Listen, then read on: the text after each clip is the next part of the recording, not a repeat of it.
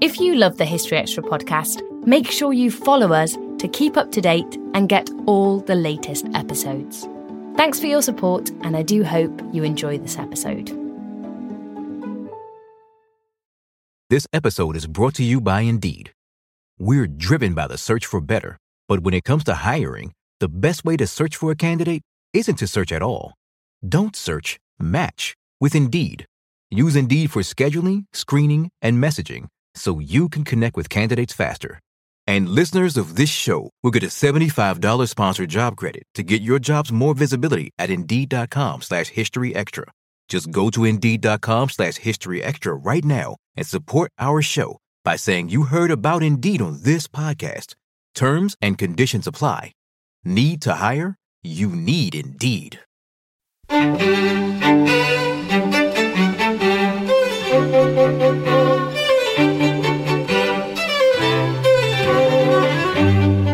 Hello and welcome to the History Extra podcast from BBC History Magazine, Britain's best selling history magazine.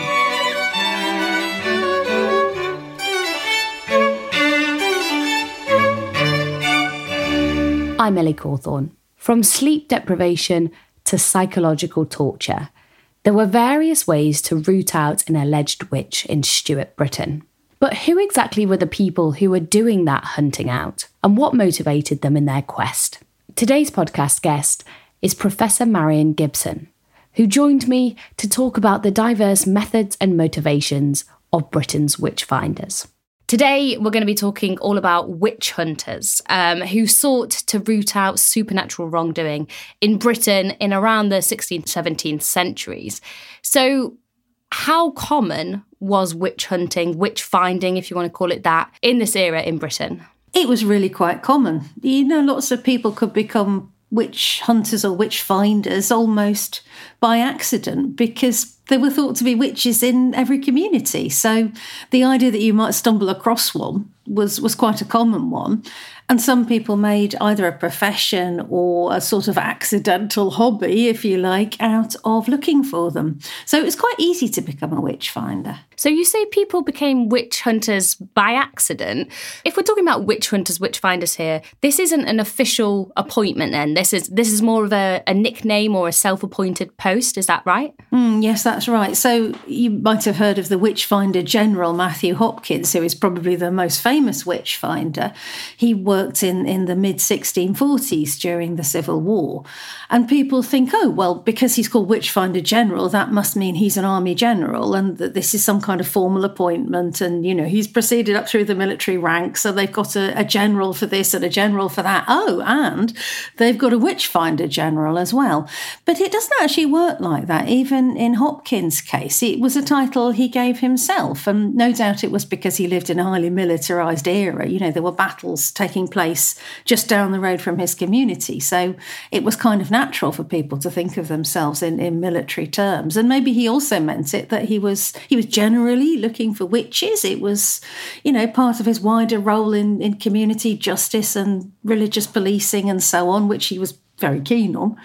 But it was always an amateur role. There, there were never professional witch finders who were appointed by the state or the church. They always appointed themselves to the role, and they did that in different ways, in different contexts, depending on who they were as individuals. Well, that leads us on to my next question, really, which is what kind of people do we see becoming witch finders in this period? They're very varied.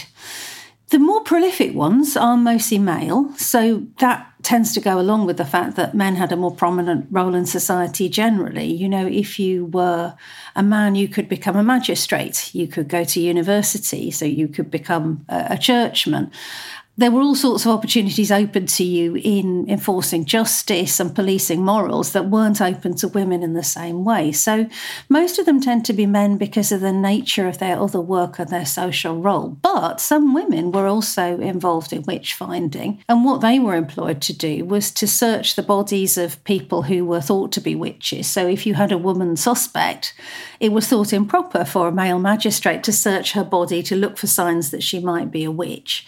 And so women would be employed to do it. And you might be drawn into that in a variety of ways. Maybe you had some experience in midwifery. Maybe you were, uh, you know, trusted older woman in the community, a matron, as people would have called them, and you were drawn in for that reason. Or maybe you just happened to be walking past an important court building that day and somebody called you in and said, Can you have a look at this? You know, you're, you're a woman, you have a look at this. Um, so they could be male or female. The majority were male, but some women were involved as well. So you mentioned there magistrates and courts. And before we go any further, perhaps it's worth just mentioning the, the legal status of witchcraft at this time and how it changed? Witchcraft is a crime throughout this period. So 1542 is the, the first time it pops up on the statute book for the English Parliament. Nothing much seems to be done about it for a while until the 1560s, though. So it was dealt with by the church courts before then. You know, it was a sin in the, the same way as fornication was a sin or, you know, any form of other activity that people considered to be wicked. It was seen as something that you did which was kind of vaguely demonic, possibly a little bit problematic, needed to be looked at by the community, but wouldn't get you thrown into jail wouldn't get you executed, at least in the British context, unless you committed treason with it, which was a completely different matter. But on the whole, people were regarded as, as perfectly okay. And it wasn't until the 1560s that they start being prosecuted in large numbers and dragged through the criminal courts, the secular courts outside of the church. And that goes on throughout the whole of the 17th century. I do want to return quickly to a figure that you mentioned before, Witchfinder General, which is a name that will echo in a lot of people's minds. Uh, Matthew Hopkins Hopkins. So he actually had a fairly short witch hunting career, really, in the 1640s, as you said. What do we know about him? He only was active for about two years, and that's an astonishing legacy, isn't it, for such a short period of time.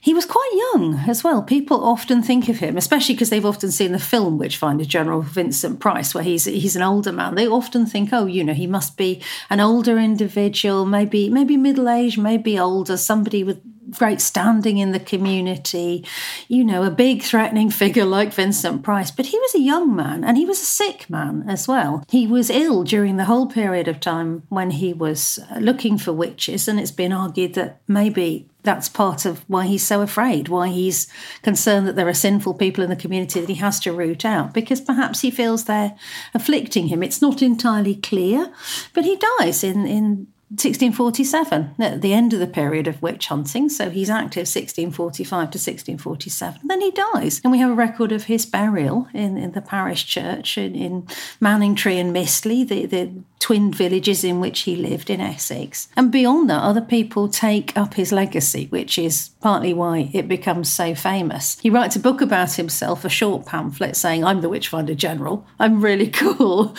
And other people get involved in his crusade against witches, and they carry on for quite some period of time afterwards. So he's massively influential. But he's really quite a minor figure in some ways and quite a disempowered figure. I'm really intrigued by the fact that he wrote his own story down. As you say, he was a fairly minor figure, but he was clearly quite a good self promoter. Do we have any sense that that is possibly a motivating factor in people getting involved in witch hunting? Yeah, I think it is. I, I mean, it's always hard to know what people's motives were historically, isn't it? But I would tend to hypothesize that they were people who wanted to be noticed and wanted to take a role in their community that maybe wasn't open to them in other ways, perhaps because of their youth or because they had beliefs that weren't quite sanctioned by the community. You know, some of them were a bit more godly than their neighbours. And I think they were kind of noisy people who, who wanted to play a role, you know? I think that's the sort of person that we're looking at. And I also think that they were often literate, they were often interested in promoting themselves beyond their local community too. So the reasons that we know some of them are because they wrote something about themselves, or like the magistrate Brian Darcy, for example, they published an account of their witch finding activities. Darcy's account, possibly written with a, with a collaborator, somebody who worked with him as a clerk, is over 100 pages long. So some of these people were really good self publicists, yeah that leaves a slightly bad taste in the mouth somehow, doesn't it? When we're thinking about the motivation behind what was often terrifying for those involved and involved a lot of persecution. Can you give us some of the other motivations that might have been behind witch finding? It was clearly very diverse. People had different reasons for getting involved in it. Yes, and we've been quite down on them so far, haven't we? You know, we've suggested they're, they're, they're noisy self publicists and we don't really like them very much. And that's perfectly fair, isn't it, given the horrible consequences of their actions. But at the same time, I'm also convinced that lots of them thought they were doing good. You know, they thought witches were a real threat. Witches are people who preyed on their neighbours, made their animals and children sick, they killed people. That's what people thought at the time. Why would a good person not want to become a witch hunter? You know, if you had religious views which stress that the world was full of spirits, and there was God on one side with his good spirits, and the devil on the other with his evil spirits and his witches.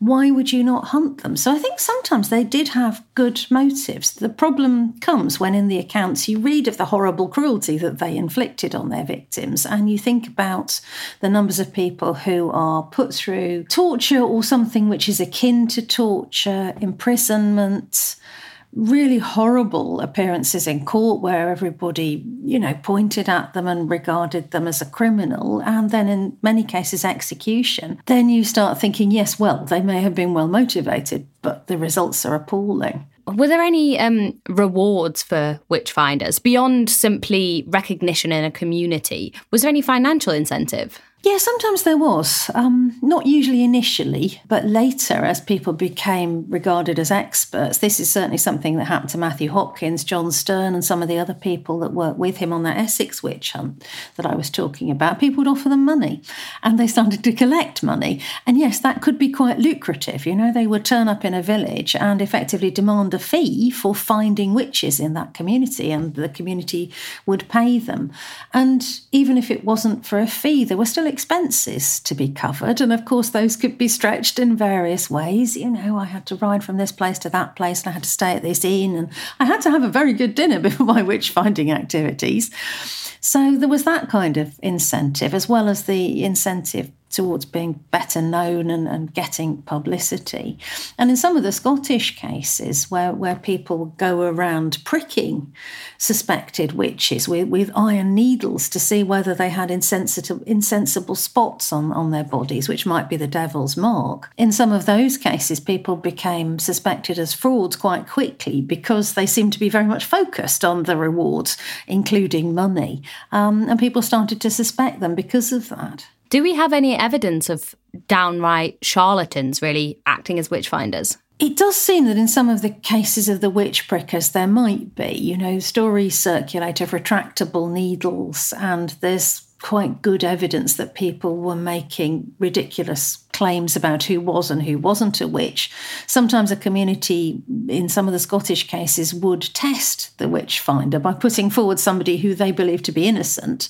And then the witch finder would say, yes, yes, this person is a witch. And that was regarded as a way of detecting them. But again, you know, you're never entirely certain with historical sources.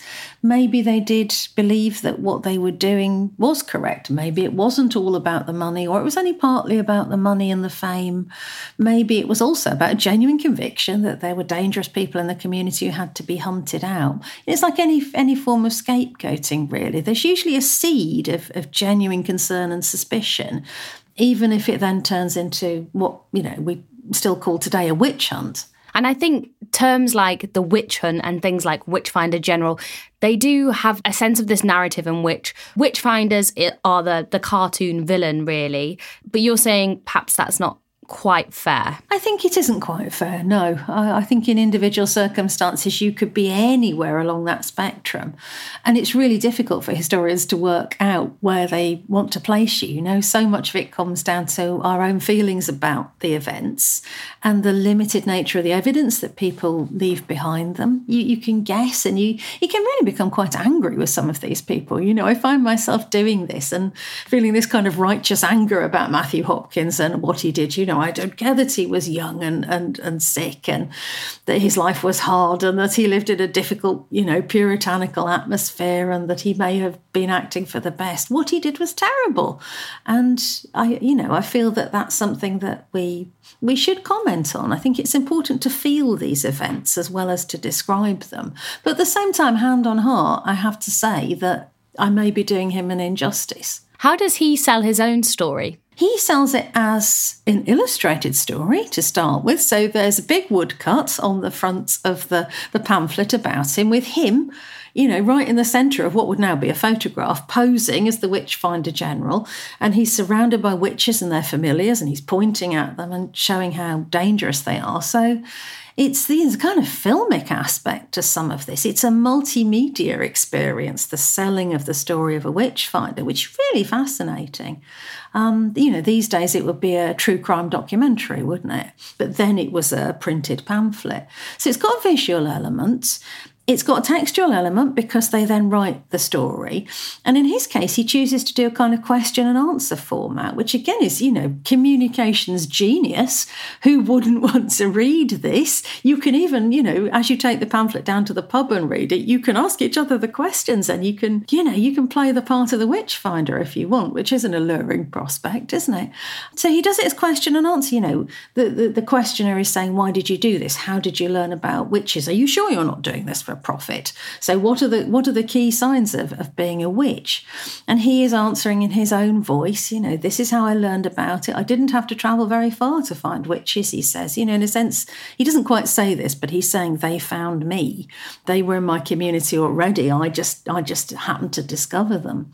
So he does it in, in a way which is very accessible um, and very readable and very sort of performable, if you like. And then in the case of some of the longer documents, it's a sort of long read, if you like. Um, they, they feel like blogs almost, some of these these accounts of, of witch finders. You know, this day I did this, and I went to talk to Goody so and so about her witchcraft, and she said this, and here's the document to prove it. And oh, you look, you can read her her own words. So they're very immersive accounts, actually. You can see why witch finders become so famous because they're super publicists. Still to come on the History Extra podcast. The ways that people could be drawn into what I've called accidental witch finding make me think this could something could happen to any of us, really. So I think we should consider them as, as fellow human beings who made terrible mistakes, and really none of us are immune from that. We don't always realise just how much our negative thoughts and experiences stick with us and weigh us down. You may find your brain constantly running through a highlight reel of bad moments. That comment your friend made last week that hurt your feelings, that frustrating thing your mum does, or that silly thing you said in a meeting. Maybe it's time to get it all off your chest, whether it's a tiny annoyance or something much bigger. Talking about it can give you some relief and lead you to a potential solution. That's where therapy comes in. It's a safe space to share whatever's weighing you down and learn to process it so your internal highlight reel can focus on the good stuff. And BetterHelp offers affordable online therapy on a schedule that works for you. Connect with a licensed therapist by text, phone, or video call. Start the process in minutes and switch therapists anytime. Let it out with BetterHelp. Visit betterhelp.com slash historyextra today to get 10% off your first month. That's betterhelp, H-E-L-P dot com slash historyextra. This episode is brought to you by Indeed. We're driven by the search for better, but when it comes to hiring, the best way to search for a candidate isn't to search at all. Don't search, match with Indeed. Use Indeed for scheduling, screening, and messaging so you can connect with candidates faster. And listeners of this show will get a $75 sponsored job credit to get your jobs more visibility at Indeed.com slash History Extra. Just go to Indeed.com slash History Extra right now and support our show by saying you heard about Indeed on this podcast. Terms and conditions apply. Need to hire? You need Indeed. These witch finding texts, were they used by other people? Were witch finders essentially working off guidebooks written by other witch finders, or what other texts might they have been consulting to conduct their work? Quite often, yes, they were. And it's kind of disappointing, isn't it, to see printing used in that way. You know, just like the technologies of, of the internet and social media now, this great idea, which allows us all to communicate with each other, is taken and turned into something which is about persecution and hatred. That's what happens with print, just as it's now happened with social media. Um, so when they use print in this way, they expect it to be read and they expect some of their publications to be manuals of witch finding. So, yes, they expect other people and other communities to go out and hunt witches. And we know some of the pamphlets about witches were read by some of the witch finders because they mention them. And then later on in history, we find other people citing those witch finders and saying, well, you know, just like Matthew Hopkins did, or just like Brian Darcy did, this is what I did. And look, I found witches. So it's a depressing story, really, of people using a new communications technology to spread hatred and, and fear. So I wonder if we could talk about a few of the details of these uh, witch finding manuals or the techniques that witch finders would have used. What were some of the weapons at their disposal? With Matthew Hopkins, it's something really simple, and he may not have originated this idea himself, but out of his community comes an idea which comes to be referred to as walking and watching. And that means that you you capture your suspect, you know, you arrest them and you shut them up in a place, perhaps their own home or perhaps the magistrate's house, somewhere which is, is private, and you make them walk up and down. And this sounds like a fairly simple sort of thing, but you keep them walking up and down for hours and you don't let them sleep and you don't let them sit down. And to us, of course, that sounds like torture. And that is a psychological method of breaking people down and getting them to agree with the, the story that you're putting to them, which is essentially, you're a witch, aren't you? You're going to tell us about your witchcraft, aren't you? And eventually the suspect does that. But that sort of technique wasn't considered to be torture at the time. What they thought that they were doing, the witch finders, was checking to make sure that witches could be seen at all times and they couldn't meet with their familiar. So the familiar is like a little demonic animal that the witch is supposed to possess, and, and it might come to them and fortify them in some way. So maybe the familiar would give them a charm which would enable them to, to keep silent. Maybe the familiar would give them some sort of magical power which would enable them not to confess. So the idea was that if you walked and you watched the witch, eventually familiars would show up and you'd have the evidence that you needed, and then you could get the witch to confess and, and you could convict them. So that was one technique. There are other physical ones as well. There are tests to see whether people are witches or not. And one of them that was quite popular was to throw people into water. Maybe you would tie them up and, and do so. So there was a special technique for tying their thumbs and, and toes across their body and then chucking them into the water. This was intended to make sure that they didn't swim in a conventional way, although, of course, they might float nevertheless. If they sank, they were innocent, as I'm sure people know. If they floated, they were guilty. What was the thinking behind that? What was the logic? Logic that explained that? Mm, it was thought that because water was the material in which people were baptized, that it had some holy property. The church did not sanction this belief, I have to say. This was a superstitious belief that, that ordinary people outside of the church seemed to have held. But some magistrates went along with it and, and they sanctioned the throwing of witches into water. And it wasn't intended to drown them, but it was intended to test them. And of course, some people did die during the course of the ordeal out of shock or because they'd just, you know, inhaled too much water. But you were supposed to pull them out and then they would confess and then you would drag them off to, to prison. So it could become part of the formal process of arresting and imprisoning, uh, which magistrates would get involved sometimes. You mentioned that walking people up and down was not seen as torture. Was torture allowed to try and interrogate witches? It wasn't in Britain, or at least in England. On the continent, it often was allowed, particularly in inquisitorial settings. So, when an inquisitor from the Catholic Church was involved, there were specific kinds of torture prescribed that they were allowed and indeed encouraged to use. And they would involve kind of formal torture mechanisms like the rack, which people might have heard of, stretching people's limbs and joints. But in England, so in the case of Matthew Hopkins, our famous witchfinder general, for example, who invented this walking and watching technique with his friends, as far as we can tell, he did it because torture wasn't allowed. You weren't allowed to torture victims. The law did protect them. Nevertheless, of course, we can see there are ways around it. What are some of those ways around it? I'm thinking particularly of stuff that we might categorise today as um, psychological torture, but also using, for example, unreliable witness testimony. One of their favourite things to do was to question the children of suspects. And they would be very young children. You know, we have records, and some of the witch finders proudly presented these records to the public of children as young as seven or eight or nine being questioned. And of course, if somebody says to them, "Is your, you know, is your mother a witch?"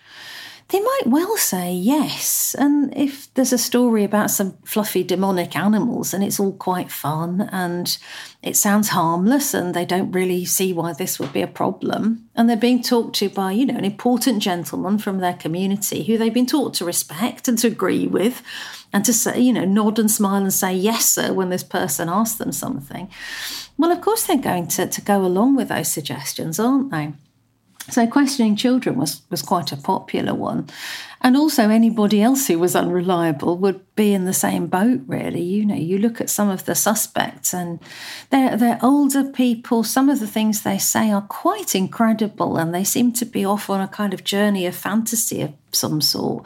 So if there was somebody in a community who was perhaps delusional or mentally ill in some way, or perhaps you know, they, they were prey to dementia, for example. These also would be used as witnesses because they could be persuaded to tell stories of witchcraft. And what about other methods of, of psychological torture that were used on the suspected witches? It's quite easy to get people to confess to things. I think that's one of the first things to say. In a sense, you don't need to, to torture them. You just need to keep asking them the same question and you need to do it from a position of power. It's about relative levels of power.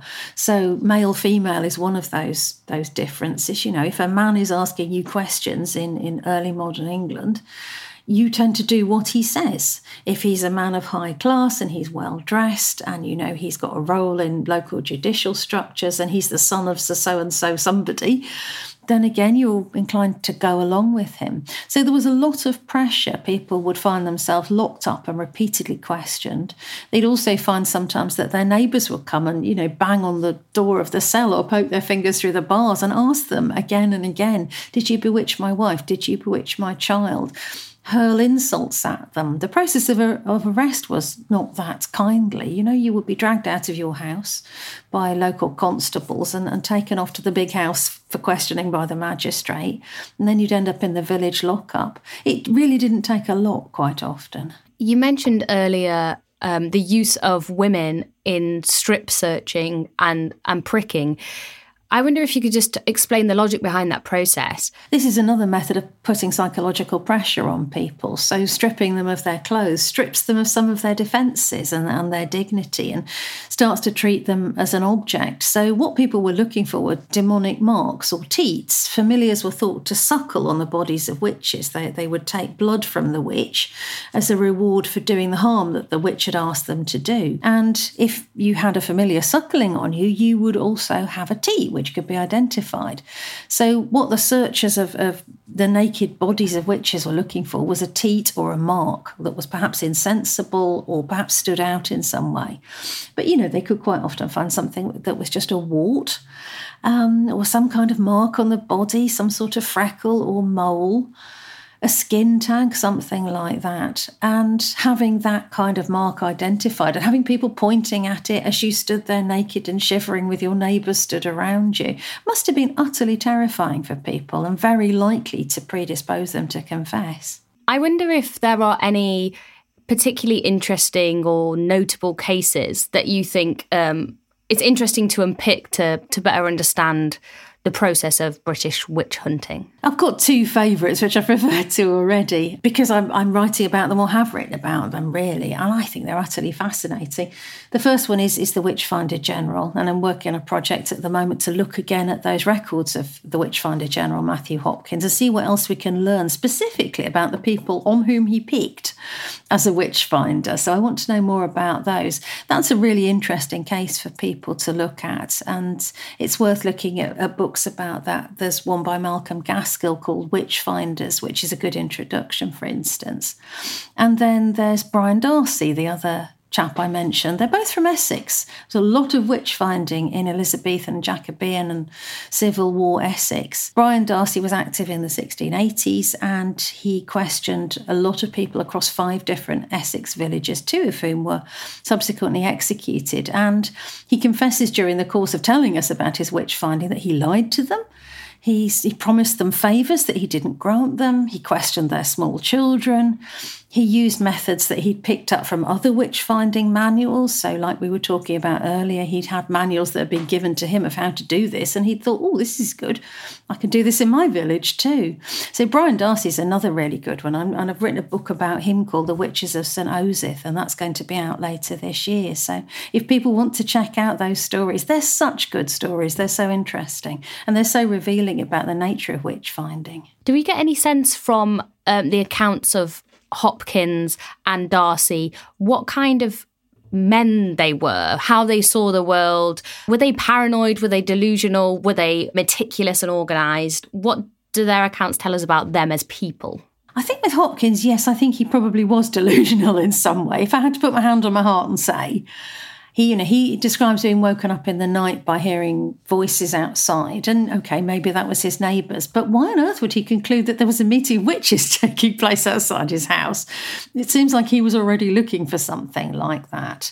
And he's very driven, clearly. You know, he goes on these long journeys to find witches in other communities and that seems to me quite obsessional so him i'd, I'd probably put into the category of somewhat delusional and paranoid and, and obsessive but Darcy, I think, is a bit different. There's a real ordinariness to Darcy. He's rather a pompous man. He does some very dubious things, like lying to his, his suspects and bullying them. But I think he thinks of himself as a solid citizen who's just doing his job. You know, he's a magistrate. He's employed to question people who are accused by others, if, you know, be they witches or thieves or murderers. He's got to question them. It's part of his job. So I think he's a little bit different. He's a bit more like the everyman who accidentally became a witch finder. He then gets very into it and very obsessive, and he's clearly very keen on publicising himself. So, not a particularly admirable character, I don't think. I don't think I would have liked Brian Darcy, but not a monster looking back on all of this, it's obviously a really complicated picture at play in terms of motivations and in terms of outcomes. But how do you think that we should think about these figures of the witch finder or the witch hunter if we don't want to just default to this villainous caricature? Mm, I think we should look at them quite sympathetically in some ways, but that also sort of implies that we might look to see ways that we're behaving like them. You know, one of the things that really bothers me in looking at these accounts is how easy it is for communities to turn against each other and identify scapegoats, how easy it is for hatred to get a, a root in communities where people start hating each other and, and picking on each other. And, and, the ways that people could be drawn into what I've called accidental witch finding make me think this could something could happen to any of us, really. So I think we should consider them as, as fellow human beings who made terrible mistakes, and really none of us are immune from that. That was Marion Gibson. You can read a feature by Marion on Witchfinders in the March issue of BBC History magazine. That's on sale now and also includes features on digging for victory in the Second World War, Stonehenge, and Nixon's Cold War mission to China. Thank you for listening. This podcast was produced by Ben Hewitt, Jack Bateman, and Brittany Colley.